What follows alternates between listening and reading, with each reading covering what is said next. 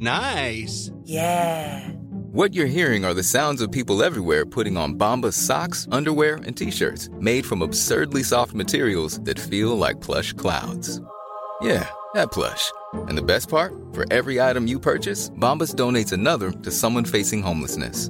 Bombas. Big comfort for everyone. Go to bombas.com slash ACAST and use code ACAST for 20% off your first purchase. That's bombas.com slash ACAST. Code ACAST. Events over the past year have shone a light on racial inequality across the globe. Australia is no exception. This nation's journey towards a more just, equitable and reconciled identity still has a long way to go.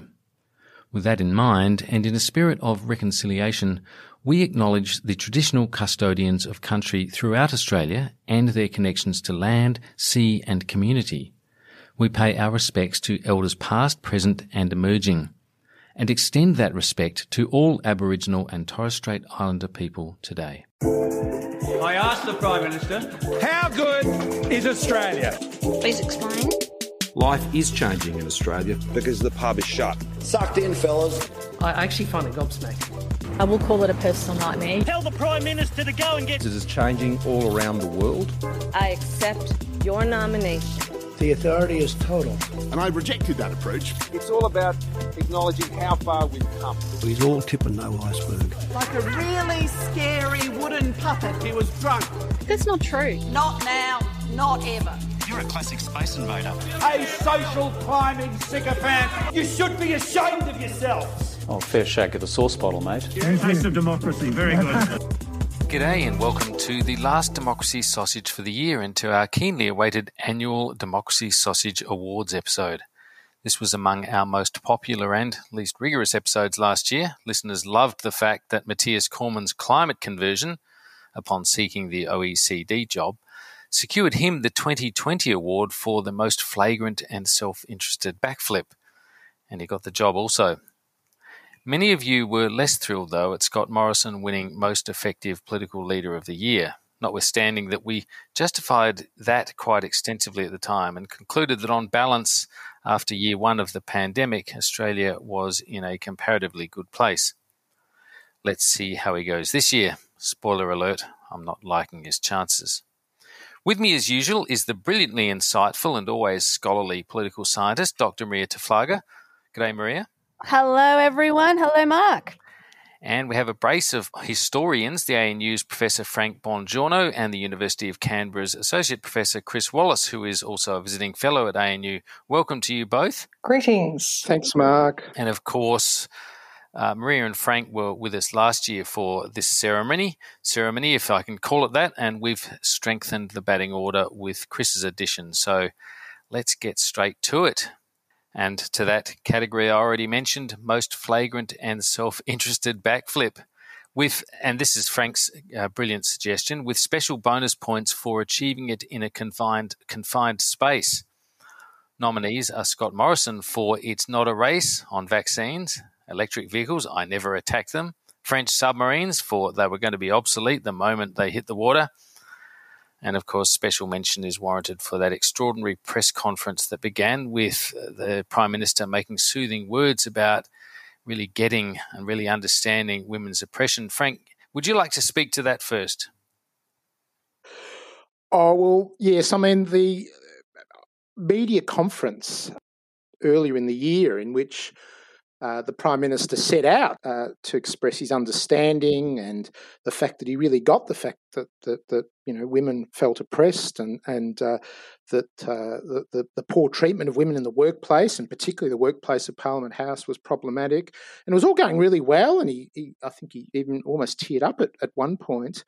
And then all of a sudden everything changed. He he uh, was asked a question by a particular journalist and you know uh, immediately started attacking and uh, told the journalist that his own media organisation you know didn't have a clean record and this was interpreted at the time as a, a, a, kind of a shot at Sam Maiden, although, as it turned out, one that was based uh, entirely on erroneous uh, information. So I, I, I, think this is the this is the backflip in, a confined space. Yeah, that's you know, right. I mean, it wasn't just a, it wasn't over years or months or weeks. it was in the space of a few minutes. Uh, so I think it's it's it's really deserving of a of a that's right, that's significant right. honour. I think. Yeah, I, I think that was a, a spectacular backflip. But of course, we've certainly had more expensive ones, as you pointed out, Mark.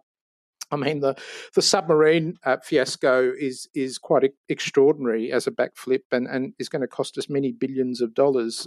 I think the latest is seventy billion, Frank, this morning. Yes, yeah, yeah it's it's extraordinary, isn't it? I, I, I, think, Mark, in a lot of ways, this one reminds me a bit of the singles charts in the middle of 1964, because you know you looked at them and the Beatles that occupy sort of, I don't know, six, seven spaces of the top 10. And it's a bit like that with Scott Morrison and backflips in 2021. well, it takes a historian to uh, to you know get 1964 out of 2021, but I think you've done it very well. Chris, what's your view about these? Well, I, th- I think there's a backflip that you've left off the list, Mark, that we can't go past without mentioning, and that is former Morrison government cabinet minister Christian Porter going from being a fighter to a slinker off into the middle distance. That's a pretty big backflip. It was indeed. That's true. I mean, the trouble with a lot of these categories, of course, is that uh, people can win them at, at, multiple stages, and there, you know, there could be he, he could be a, a nomination for a uh, another category, just a few down the list from here, which is biggest dill or knob award. Uh, oh, and we'll that. come to that. Uh, so yeah, that was that was good last year. So that's uh, that's uh, he's a possible uh, starter there. I mean, all is not lost for Christian Porter if he doesn't win. I mean, you've just nominated him here as in, in, Chris, and uh, that's the way this works. You can nominate anyone for anything, and um, well, I think fair's fair, and that was a remarkable turnabout. The bloke that you know it was duking him up left, right, and centre until the minute he kind of quit his defamation action and then quitting Parliament now, not standing again. I mean, that is a really dramatic. That is, you know, that is a some backflip. Uh, look, it is. Is, is, is it a backflip or a dummy spin? Yeah, and it's a collapse. I, have actually got him listed uh, in in that category I was talking about, and I have it in brackets in front of me. Most podiatrically focused marksman, i.e., shooting himself in the foot.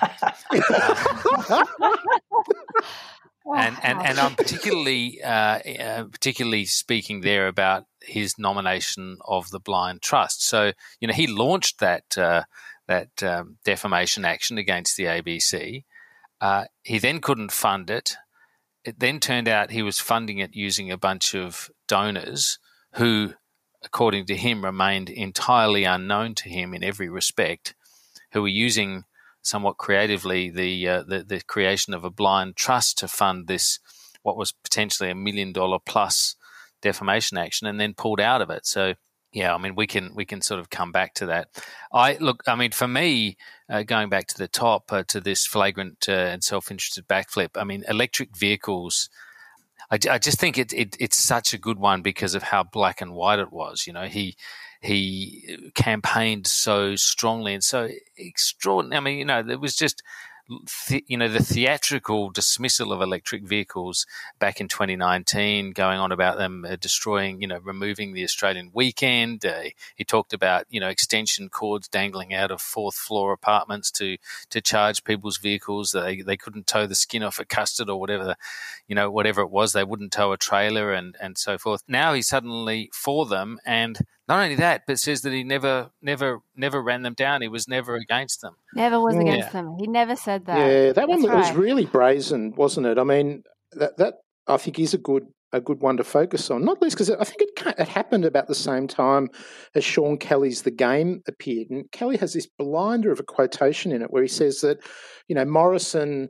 Um, always believes what he's saying to be yeah, true the at the, the, moment. time. You know, so the master of the moment, and that, that was a classic case of this. That's a, that's really interesting because historically, I'd contrast that with Simon Crean about whom the same is said, and Simon Crean, I think, did genuinely believe. I think I would actually distinguish Scott Morrison from him in that I don't think Scott Morrison actually does believe the serial in inverted commas truths he utters from time to time. I think he doesn't care whether it's true or not. And I'm really curious about the role yeah. of polling in this because while we all know, for example, you know, this excellent electric vehicle backflip you're drawing attention to, Mark. We know, and all the press gallery journalists know, and people who fully focus on federal politics all the time, which is you know us and all of our friends and a few more people, we know it's a direct backflip. But perhaps the Liberal Party polling shows that most people don't follow politics that closely. Most people can't remember what he previously said. Most people don't care. Most people are too busy trying to pay their mortgage and going surfing. Maybe they believe him, and maybe it works for Morrison with most voters. So maybe maybe we spend a lot of time, you know, splitting hairs over things that excite us, but but perhaps Scott Morrison thinks politically, and perhaps the polling justifies his belief that it actually doesn't matter that much if you do such a direct backflip, for example, on EVs, providing you end up on the right spot at the right moment in terms of the electoral cycle. So I think that theory might work really well for the backflip, which I'm not sure you mentioned, Frank, on 2050, uh, the 2050 target for uh, for climate change, right? Mm. I think I think I think what you're saying there, Chris, really applies. But I guess I, I I wonder if it applies in the case of EVs, which might make it such an excellent backflip, is because it was a really cut through line, or so they told us that it was a really cut through line. You know, that was one of the things that won him the, the 2019 election because he, he connected with a bunch of voters that normally are less interested in politics because they got better things to do, like towing their utes to beautiful locations so they can go fishing or camping or or whatever. Shooting. Well, exactly, shooting as the well. great Australian um, pastimes of hunting, you know, shooting, and fishing. that's right. That's right. That's right. That's right. You know, stickers on those vans don't don't lie. So, yeah. Yeah. I take Chris's point though. I mean, I've always felt that Morrison's basic political technique is not so much to deceive, but but to rely on the fact that people are either not listening or only half listening. And and so I, I sort of agree with the idea that backflips or individual backflips might not really make much difference to, to, to most voters. His problem now, though, of course, is that a particular image has clung to him of dishonesty or of, of being untruthful, and and you know that's going to be harder to shake off. So it's sort of the the, the accumulation, I guess, of these sorts of um, backflips and denials and all the rest of it that is is now I think, starting to, to, to bite. And yes, the question will be how, how, badly it's biting. Yeah, look, I think that's right. I think that, uh, and, and so in a sense, really, both of these perspectives are right. It's a question of at what point does it uh, really start to, you know, make a, make a sort of a serious impression on uh, the public understanding of him. You know, do people trust him? The as Marija says, that you know we're ending the weekend line was was so so clear cut, so you know, it was so. I mean, it was it was risible even at the time uh, to anyone who thought much about it, but it did connect with a number of people, and um, you know that was it was perfectly in tune with the whole kind of uh, don't risk it approach that the coalition took to that Morrison sort of took as a one man show to the 2019 election, uh, and and now he has to pivot away from it. He pivots away to the 180 degree position and then tries to say, well, it never happened. But the trouble is, it happened on camera and it happened multiple times, and all, lots of other front benches, Michaelia Cash and others, you know, doubled down on it. So it was, uh, it was for me, uh, it was just the sort of brazen egregious nature of it that, that that gets it there in in my vote. But you know that's where I am. So I'm gonna I'm gonna go with electric vehicles. Uh, any any other um, uh, give me give me your uh, give me your votes, and we'll see who wins it. Yes, let's go with EVs. That is a good one. I think I think if the category is brazen, then it's got to be that. You know, if the category is dollars, EV, EV. So, uh, yeah, well, it is most flagrant. there you go. There you go. so, so that doesn't doesn't it doesn't have to be yeah. cost effective so long as it you know gets the headline right. but but but I do like the point that that Chris makes about you know the sort of the details of these things because it, it's something that worries me as well. I mean, voters don't, as I, I, the way I've been putting it is, you know, voters don't carry around lists in their mind of all the things that, all the umbrages they've had at various times with with politicians. It, it you know recedes into the background. They're living their lives. They're doing many things. They've got many many other priorities. Those of us who watch politics more closely might be more inclined to do that, but we can sometimes overestimate the impact of you know individual individual things. That brings us to our next. Uh, this is quite a change of pace. Uh, next category, and we we had this last year, and for, for, obvious reasons. But there's still a good reason for keeping this category this year, at least for this year. And who knows, we may have to revive it after that. But the category was maddest moment of the Trump presidency. And uh, you might say, but hang on, Trump's not president. Well, he was president up until the handover in uh, January of this year. So after we were uh, doing this episode last year, and of course we all saw January 6 insurrection, which really I, I just would argue nothing else comes close. Anyone got an advance on uh, on the January 6 in, insurrection at the Capitol? The only advance I could think of, uh, Chris, would be that uh, you know the capacity of the uh, Republicans to defend it as as patriotic activity. So, you know, you could probably make the case that that was even crazier than the original insurrection, but but I think it's hard to beat the sixth of January, twenty twenty one. Yes, that's uh, that was the super grim low point, and uh, I fear that there are even deeper low points ahead on that front. But before we move off Trump, let it not be forgotten Rudolph Giuliani's dripping hair dye during that oh, sweaty yes. press conference deserves a special commendation. Well, it did get a, it did get a mention last time because that had just occurred. I think when we when we recorded this episode last time, and I think we described it as a, I thought that was him a, fighting a, a position because that was. I thought I thought we talked about that? him fighting. Yeah, that got into. yeah, you were kind, you were kind oh, enough to oh, remind us yes, of that, Marija. Yes. As I said, I, yeah, yeah. I thought yeah, the dripping yeah. hair thing happened later in the year. No, because I remember a line where we said that he, what he was saying was so ridiculous, even his hair dye made a run for it. Um, That's pretty good. right, right, right. But I think I think you know if we if we if we drill the net a bit more widely, you know, like because there's there's many there's many like mad mad mad moments in international politics. Like I very much enjoyed the Dominic Cummings before the committee in the UK. You know, that was that was that was a bizarre sort of turn turning of the screw, I suppose. I think that could go you into know? the self-serving backflip category we just did. Well, well, that's that's that's very true. You know, if we well, had an indeed. international, yes. Now, just just for those who aren't as familiar, Dominic Cummings having been the former uh, top advisor to to Boris Johnson, and of course one of the key architects of the uh, Leave campaign in the Brexit referendum in 2016, and uh, he was you know, an idiosyncratic, uh, um, you know, very strange figure who had this Svengali like relationship with, with Johnson for a while and then turned on him most most aggressively, and that's what you're referring to, Marija. That's right. The, the, that's right. appearing and saying that this man, Boris Johnson, is unfit to lead, and so are most of the other people in the senior levels of the Tory party, which I think is uh, playing out. He's turned out to be right on something. Well, that's right, you know, and I mean, you know, the, the prime minister might be undone by a Christmas party that may or may not have happened. Which, yeah, oh, we know it happened. we know it happened. even even the right wing tabloids in the UK are saying it happened, so it, it must have happened.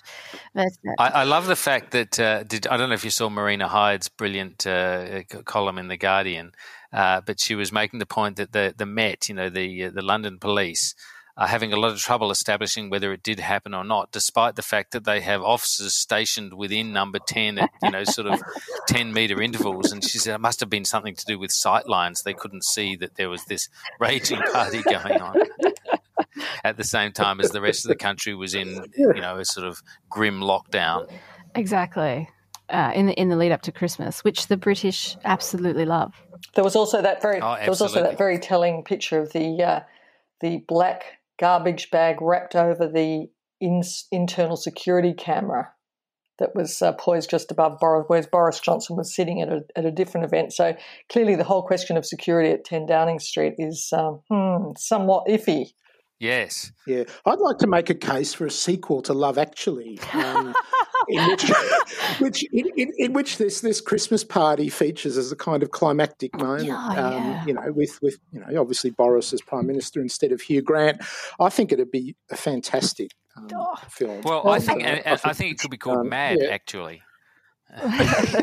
That's very good, but we, guys, we need it not to be a film. It needs to be a streaming service series at length. Yeah. To keep up with contemporary mores and actually reach the right audience. has anyone read the Mick Herron Slough House Jackson Lamb books? Uh, no, No? I have read Okay. one Okay. or two Mick Herrons, but not that. Well, you need to read the Slough House books. This Mick Herron has a character called Peter Judd who is Boris Johnson. And you cannot believe that this novelist has put this character in about six novels in a row and not got sued. It is so uncannily Boris Johnson. Highly recommended for your Christmas stockings the Mick Herron, Slough House, Jackson Lamb spy books. Well, that's a very good recommendation. And we might come to a few other recommendations for Christmas reading uh, toward the end if we have time, uh, which we're bearing in time in mind. Let's move on to our next category. So we've given the maddest moment to uh, January 6th insurrection and, and everything that sort of uh, happened in the in the hours before it that Trump did. And and uh, let's let's rope in many things that have happened since, including the relentless pursuit of Liz Cheney and anyone else who showed anything like any sort of conscience about what happened to the Republican Party, which has now become just a uh, you know an incredibly bad taste joke. This award, worst calls of the pandemic.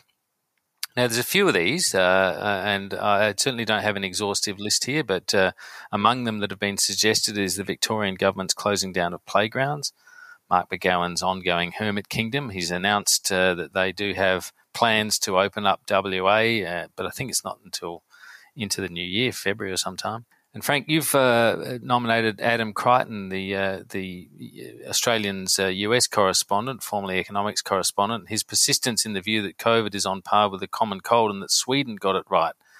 And there's a few others of, as well. Uh, Gerard Rennick, uh, the coalition uh, senator, who's a you know, doesn't doesn't uh, he doesn't like vaccination. And of course, George Christensen, who wouldn't mind seeing you know people rioting outside of, or at least uh, demonstrating outside of Australian embassies overseas. Of course, that, that means in the US they could be armed demonstrators outside uh, Australian embassies in the US. Really great, George. Terrific from a, a, a government uh, MP to be making such a case.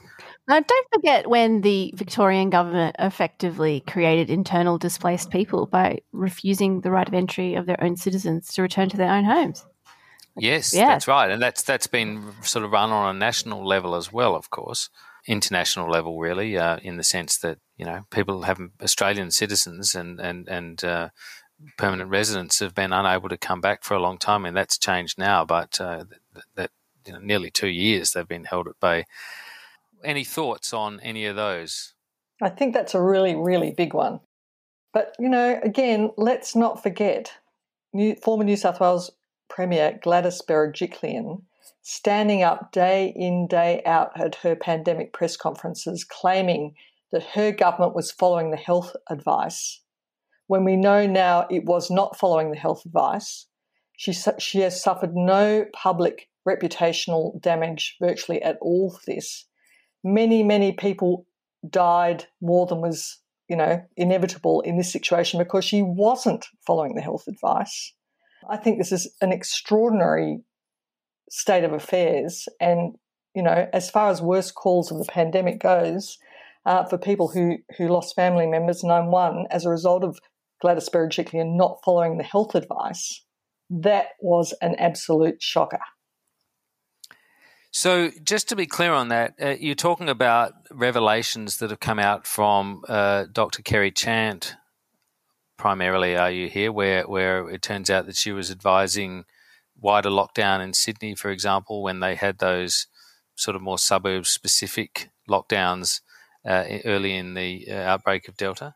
Correct. We, we know now in retrospect that from very, very early on, Kerry Chant recommended Melbourne style blanket lockdowns of a, of a much more absolute nature instead of the kind of quasi patchy, quasi patchy lockdown that um, Gladys Berejiklian ended up running. And, you know, I, I feel very ambivalent about Kerry Chant's role in this too. It's her job to give the correct advice. It's the government's call to take it or not and to be accountable for that. But to stand there day by day as she knew she had given advice that Gladys Berejiklian wasn't taking, you know, that was that was at the very least, I think, a misuse of a public official. I don't think that was fair of the government to do that to Kerry Chant. But you know, most of all, Gladys Berejiklian lying day in day out, saying she's taking the health advice, but not, was absolutely extraordinary. Mm. Well, it's a it's a pretty persuasive case you make, and it's a pretty important issue. Uh, somewhat changes the tone of, of, of this. But this is a pretty serious category too. Worst calls of the pandemic. What you're talking about there are you know policy decisions that had material impact on people and were and was potentially very dangerous. And as you say, um, may have resulted in in um, COVID cases, some of which ended in death. Uh, that's uh, that's a great concern. It is, and and you know, I don't think anyone would seriously argue that a call from the New South Wales Premier to begin locking down came mm. early enough. I mean, that was the other aspect of it that it it all came too late. Um, and indeed, the, the, the, the, regulations that were in place were clearly too loose, given that they're allowing, you know, uh, uh, unmasked um, chauffeur drivers at the airport and all the rest of it. I mean, yeah, I, I think Chris makes a, a strong yes, case, actually. Yes. Yeah. I'm happy to go with that. Yes, I think so too, yeah. Let's do one more before we go to the break. Now, this is, you know, you mentioned reputational damage, Chris, in relation to uh, former Premier Gladys Berejiklian. This she gets a, mention in this award, at least in the ones I've listed out, but you may have others you want to add to this. This is the biggest Dill Award, or sometimes called NOB. So many candidates Craig Kelly, Andrew Laming, Clive Palmer. And there, there is the question of should Gladys Berejiklian be in there for you know the whole debacle uh, which ended her premiership, that being the five year relationship she had with Darren Maguire. Of course, we've seen that playing out with Morrison trying to convince her to run in Warringah against uh, Zali Steggall, and uh, uh, that's that's been an unhappy affair for for all concerned as well. But really, you know, people talking about waiting for the outcome of the ICAC inquiry, I think. In some ways, are kind of missing the point. The, the what, what she's already admitted to and what's already come out in public evidence in the ICAC hearings uh, irrespective of what the sort of material impact of it was, uh, is that uh, she had a relationship with someone uh, that uh, was that that should have been disclosed, and that had it been disclosed, and numerous officials have made this point, had it been disclosed, would have changed the way they dealt with the premier and dealt with certain issues uh, around the allocation of grants, and that's enough, in my view, to have been a um, a, resigning offence. She obviously took that view as well herself because she took herself out of the game. As I say, there are plenty of other people in there, and we I did mention before the podiatrically focused marksman Porter for his blind trust. Uh, no one I've seen who's had such a high opinion of himself has had such a low aim, and uh, so you know he, he's um, he's right up there for mine. Um, yeah, it's encouraging, isn't it? Well, can I throw in one more? I, I don't think we can go, we can't overlook without a mention Matt Canavan, our very own cosplay coal miner. That's true. Now, bearing in mind that this guy is a former public servant, he's a former economist for the Productivity Commission in Canberra, he would not have run across a piece of coal in his life.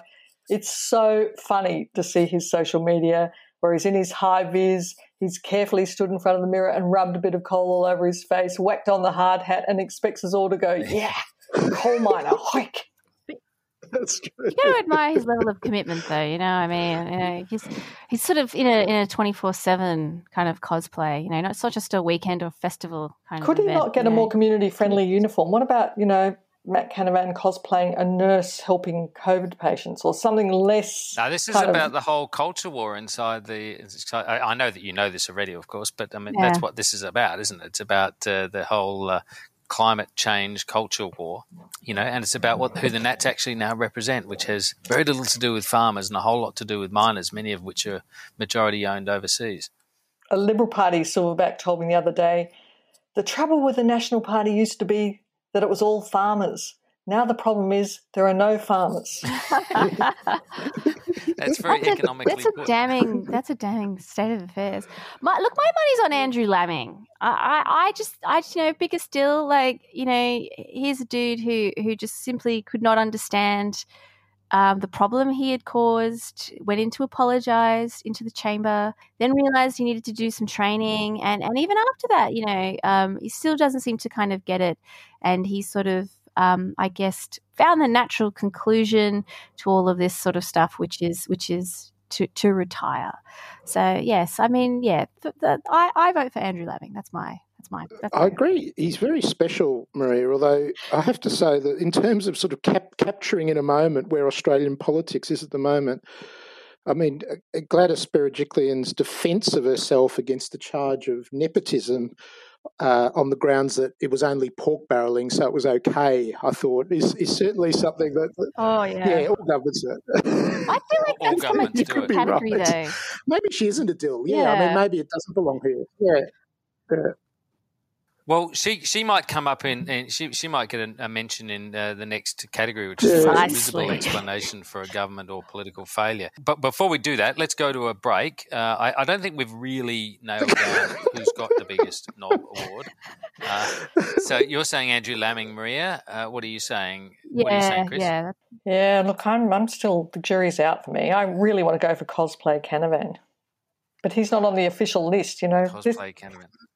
Well, look. Oh, look, that's okay. You put him on the can list. I, can I can I give you a, a, little tip? Right, he's going to come up in an odd place in a subsequent category, so there might be a chance. Okay, well, to... on a on a go along to get along basis, I'm famous for that. I'll go Laming. Okay. I'll go Laming too. Okay, Laming gets it.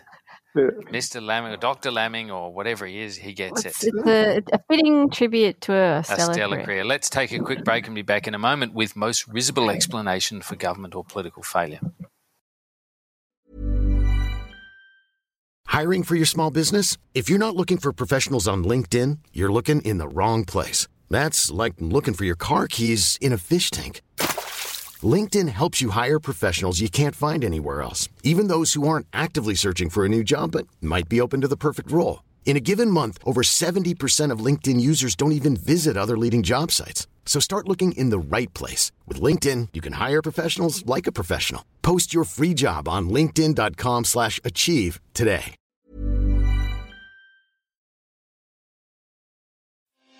Hi, I'm Sharon Bessel. Policy Forum Pod is the podcast for those who want to dig a little deeper into the policy challenges facing Australia and its region. Each week, we bring together expert analysis to tackle the big issues facing our region and to propose policy solutions. It's insightful, it's positive, and it's always fun. Policy Forum Pod is out every Friday. You can find it on iTunes, Spotify, or wherever you get your pods. Or find us at policyforum.net slash podcasts. Welcome back. Now, the category is most risible explanation for a government or political failure.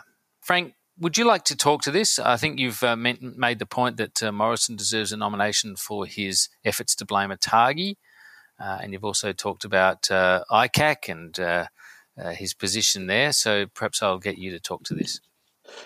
Yes, ATAGI sort of formed a, a, a useful scapegoat for the government's muddled messaging and late night media conferences to change the advice on vaccination, all the rest of it, thereby really misrepresenting the role that ATAGI actually plays uh, in, in these sorts of matters. So, you know, by that stage, the, the vaccine rollout was a disaster and, and ATAGI was a very useful um, sort of uh, place to focus. Uh, he blames Labor for the fact that three years on we don't have a, a you know a federal ICAC or a a, uh, an integrity commission. Uh, it's all Labor's fault because they won't basically just support his legislation, which I think most people recognise would be an excellent um, uh, method for um, actually protecting corruption rather than uncovering it, the way it's set up um, in the draft proposals. Um, I mean, the other ones that occur to me, uh, I think Simon Birmingham blaming the media for the blow up with Emmanuel Macron in France, I thought was brilliant. I really enjoyed that one. It was all the media's fault because they asked questions and reported what Macron had said. I mean, it's pretty obvious, isn't it? And then and and isn't isn't that a great isn't that a great case of, of like you know how a, a, a prime minister we, we see this in, in all governments state and federal how a prime minister sets the tone for others. So Birmingham who has a, a, a reputation for being measured and reasonable and and uh, very sensible in in many things uh, comes up with that quite, and that's why I think this is worthy of a mention here. That risible explanation that uh, you know the the media uh, were, were, to blame for what actually happened with France and with Emmanuel Macron being so angry, and of course Morrison had that was fresh from his boss Morrison actually making that accusation that journalists have been pursuing selfies with Macron at uh, at the G20. So, you know, it's a good example of how culture is set from the top as well, isn't it? And it was exploiting public hostility to the media and to journalists. I mean, you know, that's what Birmingham was up to. In fact, it's what Morrison was up to as well. And that's what yeah. Trump did so well. Yeah, absolutely. You know, so, turn your critics, always make your critics into partisans. They're always, they always have a, a political motive. They can't just be making an honest, objective assessment of of your failings. I think the another one that, that, that fits on that list is um, Porter's explanation for his blind trust. You know that that it's perfectly fine for him to accept uh, money, you know, millions of like well, hundreds of thousands of dollars from a blind trust because he didn't know who they were, and and and the the committee that uh, examined this ultimately determined that it was technically within the rules, but that the rules should be changed. Mm. It's a good point. It's a good yeah. point. I'm I'm I'm quite persuaded by that actually. And seeing as we didn't get Porter up in the in the other one, I'm I'm kind of I'm kind of tempted to to get to him here. But but I do think you know it's not a race and blaming ATAGI and and and all of the shifting there. I mean th- these are these are big failures, yeah. and you know oh yeah definitely clear tossed off explanations uh, that bear so little relationship to any fact. That's uh, that's probably where I'm going to land on this one. Yep, I'm going Morrison too. And it's also the wider damage that that kind of attack does. I mean, you know, we, we have public health authorities, they have a difficult job, they've had, you know, sort of moving target during this pandemic. It's not easy to make the right calls. And what Morrison did, it was a populist attack on uh, one of them for political gain in order to get himself out of the absolute shambles into which the government's vaccination program had descended. Uh, it, it did much wider damage, I think. Yeah. That's right, because it, it undermined, uh, you know, public uh, confidence in in these organisations, you know, and he he effectively appeared to be lobbying them as well, which which is, I think, kind of a sort of disturbing trend. You know, they're they're there to give him advice, and he's there to make a decision about that advice and then take responsibility for the result. Yeah, well, that's been a bit of a feature, hasn't it? The way that this government has uh, navigated difficulties. Uh, we saw that ridiculous situation where Barnaby Joyce was talking about the government's position on net zero by 2050 before they'd finally landed on, on it symbolically, if nothing else. And he was talking like he was outside the government while at the same time being a member of its cabinet and its deputy prime minister. Uh, you know, it's just. Oh, yeah, yeah, but you know, it's got no power. Yeah, yeah. Uh, now, we, we, we, we, don't want to run out of time, so we'll have to sort of uh, uh, move on quickly. This is most effective political leader. Now, there's two of these. One is international and one is national. So the most effective political leader, international. Angela Merkel uh, for going out on her own terms. That does that uh, rate with everyone? Yeah, I yeah, think so. Absolutely, hundred percent. Doesn't happen often, you know, does it? No, and she was basically still, you know, still doing the job whilst the the German party system was working out who who was going to build the coalition as well. So yeah, she's a class act. Yeah. Obviously, there are some other nominations that we could have considered. Joe Biden has, um, you know, steadied the ship to some extent in the U.S. after the the Trump madness, but there's plenty of madness still to go. And as a number of us have made the point earlier, um, you know, it, it, it, could all get very mad again.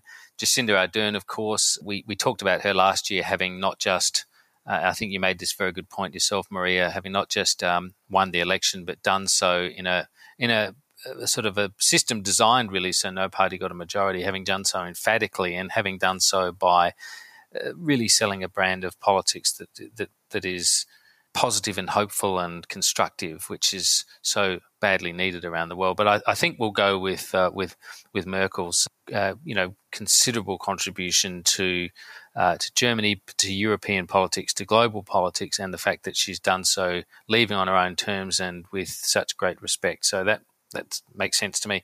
Most effective political leader, national. Now, this is where I mentioned to you, Chris, that Canavan might come up again. I say this with a degree of tongue in cheek, but for someone so junior, not even a member of the of the of the cabinet or the ministry, you know, he's well, he was. He, remember, he was, yeah, but he's been driving mm. policy to a large extent. I mean, if you think about where the government ended up with um, its net zero by 2050 going into the Glasgow summit, with no architecture to get there, no change of policy, no legislation, no need for any new mechanisms.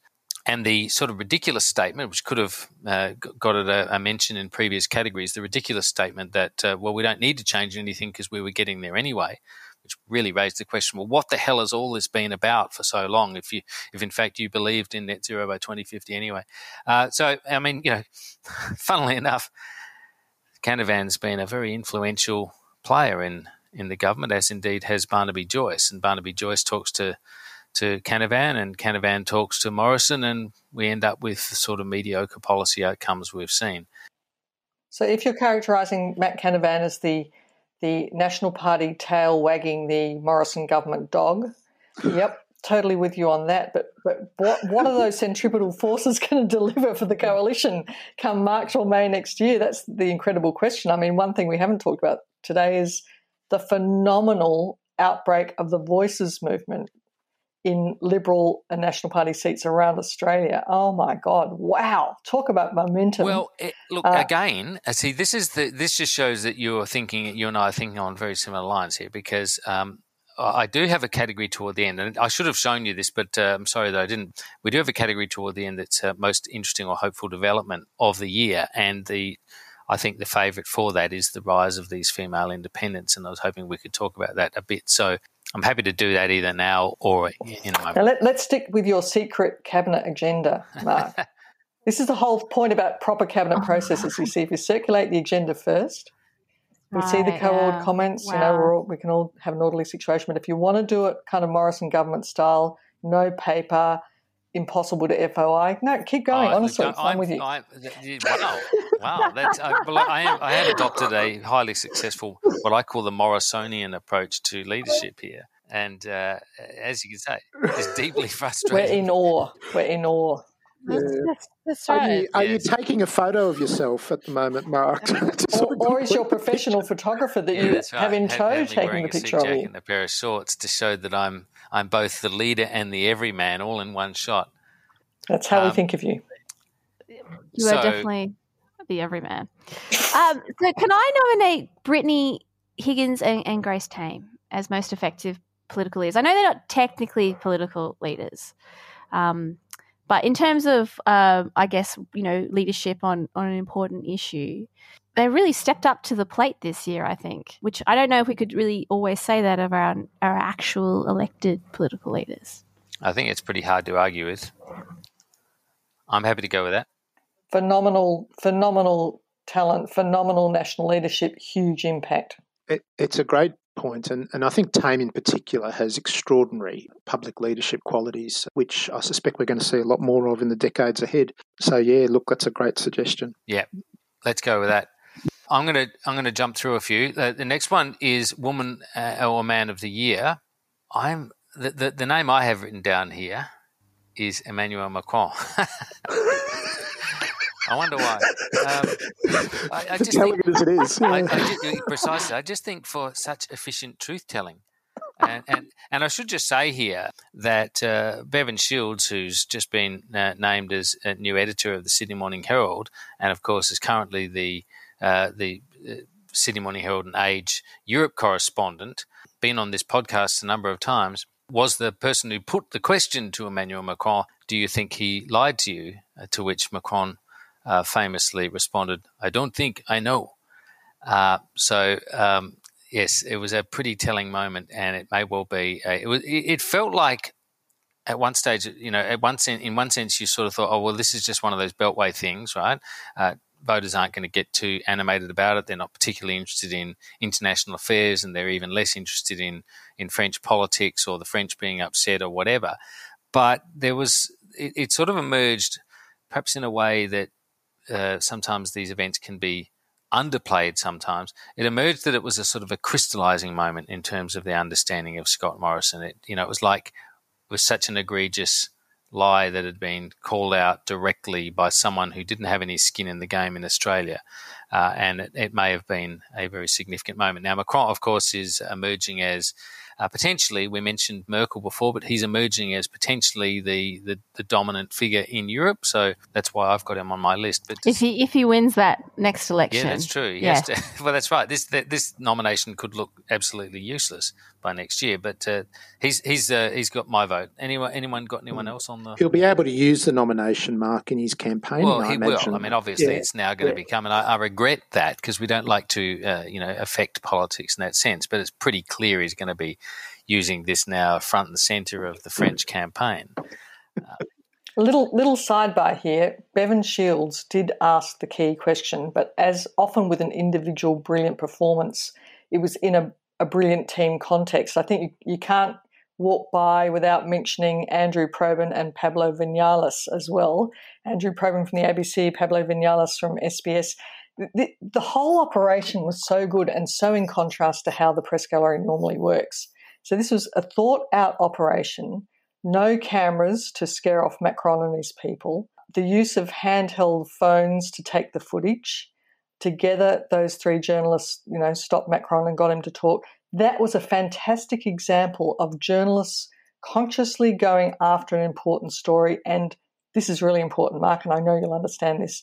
Journalists working together to ensure accountability, right? So this is this is such an important moment to just pause and appreciate what happened there and hope that kind of technique and collegiality and strategic thinking about getting accountability out of a government that's really reluctant to be accountable. Let's hope we see a whole lot more of that in 2022. Uh, very good point, Chris. And spoken uh, as uh, one of the two journalists on this panel, um, people with journalistic training, um, I uh, absolutely wholeheartedly agree with that. And the only reason I'd, I'd singled out Bevan was really just skiting about the fact that we've had him on the podcast a number of times. But uh, yes, you're right. I mean, Probes, uh, certainly started it off with uh, with his questioning of Macron, and it was uh, coordinated after that. So, we, do we have a, a further nomination? Because if not, I'm going to move on very quickly because we are getting quite uh, tight for time now. Well, I mean, I think it's kind of an interesting kind of question. You know, is there really a standout man or man or woman of the of the year? I guess that hasn't already been covered by other other. It's second... been a bad year, I think. Yeah, I, I think I think feel I feel like perhaps we should instead just honour our critical care nurses and doctors who have had a second shit year, and thank them for all the work they have done. Yeah, here, here goes without saying. Just before we leave this category, I don't think we can really you know, you mentioned Brittany Higgins and Grace Tame very appropriately earlier. I think we need to add a few other people like uh, the person who kicked off the whole extraordinary year we've had on the gender front, Louise Milligan, uh, November last year with Inside the Canberra Bubble on Four Corners, amazing. The incredible Sam Maiden really bringing the Brittany Higgins story home to us. And let's not forget Jo Dyer. Jo Dyer, the, the woman who stood up and really brought home to Australia just what you can do if you're really focused on getting justice. Now, Jo Dyer's individual representations uh, in the public realm, backed by her friends on behalf of, of her friend who unfortunately had suicided uh, a few years ago, has taken down one of the biggest players in Australian politics and a churn and a, someone who started out at the beginning of this electoral cycle as a cabinet minister now won't be standing for his seat. So this was really achieved by someone who is not only not in a prominent Australian political position, not even in Parliament. Uh, there's no one on the opposition benches who can claim as big a scalp as Jo Dyer can uh, in seeing off Christian Porter from Australian politics. So well done, Jo Dyer. Yes, fair play. Now, um, most interesting. This is um, what I'll do is I'll do this last one, and then I'm going to quickly get a, a reading recommendation from you. So this is most interesting or hopeful development of the year. I've listed the rise of the female independence as, as mine, but there's also you know obviously nascent international progress on climate change. A long time coming, but we've seen some movement there at last. There is the departure of Alan Jones, which is uh, worth mentioning. And Frank, you, have you've, you've mentioned to me uh, the, the, whole advent of telehealth and uh, the take up of possibilities of online government services as well. Yeah, look, I, I think in a whole range of ways our lives are much more digital than they were two years ago, and that's surely one of them that that you know people like me luddites really uh, reluctant to go onto government websites and register and and use myGov and all the rest of it are now doing it as a matter of course. Now of course, some people would say that's a, a negative thing but it, it has had benefits. And and in a country such as ours where uh, it's pretty far flung admittedly we don't have uh, the uh, um, you know the internet that we like, uh, the broadband we'd like, but nonetheless, I mean, it has opened up all sorts of possibilities that really we were talking about much more theoretically a few years ago, and particularly when the whole you know issue of NBN and so on was being discussed back in the Rudd and Gillard years. This, you know, we were told about here are the possibilities for the future. Well, now they're starting to be realised, and I think that's been immensely important and, and probably on the whole positive development. Yeah, I think that's right. For me, it is uh, the uh, and I like I don't disagree with any of that. Of course, my my vote's going to go with uh, as far as single developments go, keeping it very sort of purely political is uh, the rise of these independents. I just think that uh, these credible uh, candidates, most of the women standing up as independents in a whole range of places, they would have been in many cases at home as moderates within the Liberal Party of old, at least uh, theoretically. Um, but they are uh, they're, they're, committed to things like integrity uh, in politics, uh, action on climate change, um, these sorts of issues, uh, and I think that. Uh, to see them standing up now in, in a range of places, it offers I think for the first time in a long time, a, a, real sense of actual democratic renewal. We hear a lot about uh, you know, the decline of democracy, and we hear various things said about it. But this this is a material development of some positivity, and I think you know I know people personally. I suspect we all do, who have been quite animated by this, who are, who are wearing the t-shirts and offering to work on campaigns for various uh, independents, not because they hate either party particularly, but because they believe that things have just got into a state of of sort of gridlock and and and uh, rank op, sort of oppositionism. And uh, I think this is uh, just such a, a, positive development. We'll see how it goes in the election, but for me, it's definitely the big thing that's come out of the last twelve months of politics. I think I think it's really hard to argue against that, Mark. You know, people politically engaging and wanting to get involved. I mean, we haven't really seen an upswing in this kind of activity since the 70s and 80s. So, you know, it's not before time. So for me, it's definitely the fact that at last uh, the LNP is the odd one out on climate policy. Uh, we, we now are in a situation where even the Business Council of Australia is on the same side as the Labor Party and the rest of Australia on wanting decent, sensible climate policy. And of course, the coming election is going to be the big, big test about whether the electorate agrees with the now isolated LNP or everybody else. Uh, it's going to be an absolutely gripping election, and my God, it's going to be a huge year for the Democracy Sausage podcast, Mark. I hope you're going to pack in some Zeds over the, the summer break because it's going to be a biggie. Yeah, that's true. Very quickly, if I could ask you to just give us a recommendation or give listeners a recommendation of, of, of what, what to read over over the summer, just perhaps one or two titles. Well, I'd start with uh, three books Annika Smethurst's biography of Scott Morrison, Sean Kelly's meditation on Scott Morrison. And for those who don't mind poking out a, a book that's a few years old, Niki Savva's Plots and Prayers, uh, the story of Malcolm Turnbull's demise and Scott Morrison's ascension to the Australian Prime Ministership. If you don't go into an election year with a very good handle on the Prime Minister, I think it's it's ill advised. So prepare people, read up on your Prime Minister. It's uh, very important reading. That's a good recommendation. Uh, Marija?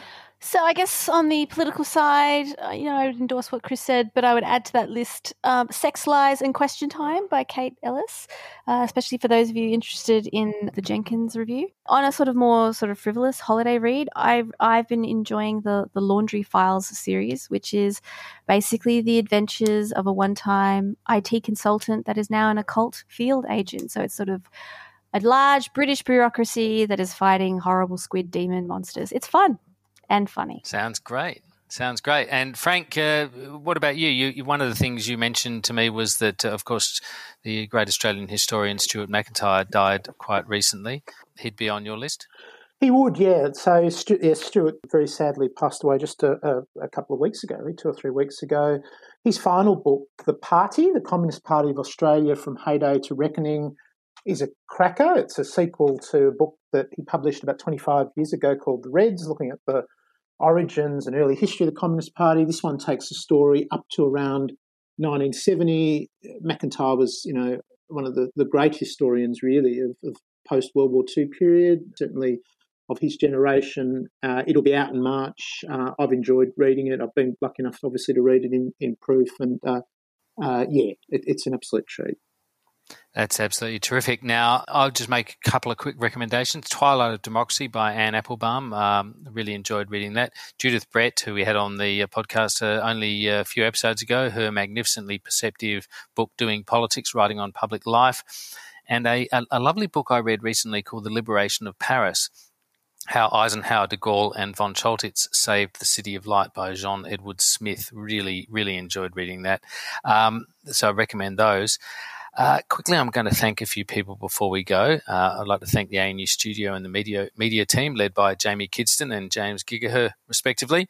Uh, the Crawford School of Public Policy, uh, the College of Asia and the Pacific, and of course the Australian Studies Institute and the School of Politics and International Relations, with which uh, both Marija and I are involved, and also obviously all of our guests through the year. It's been been a terrific year. It's going to be a as as uh, Chris says, an even more interesting year next year as we uh, get into that election season uh, coming out of the summer, and uh, that's going to be absolutely fascinating. It may well be the most interesting election since 1969 or perhaps 1983, depending on on how you measure them.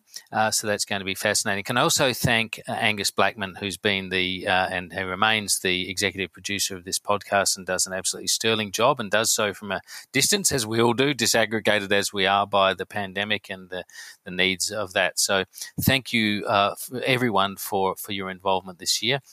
And of course, thanks to Chris Wallace, Frank Bongiorno, and Marija Taflaga for uh, uh, your rigorous application to this august task this year. It's uh, obviously a uh, you know very uh, a high status uh, ceremony this one, and I think you've handled it with aplomb. So, thanks very much for for your contributions.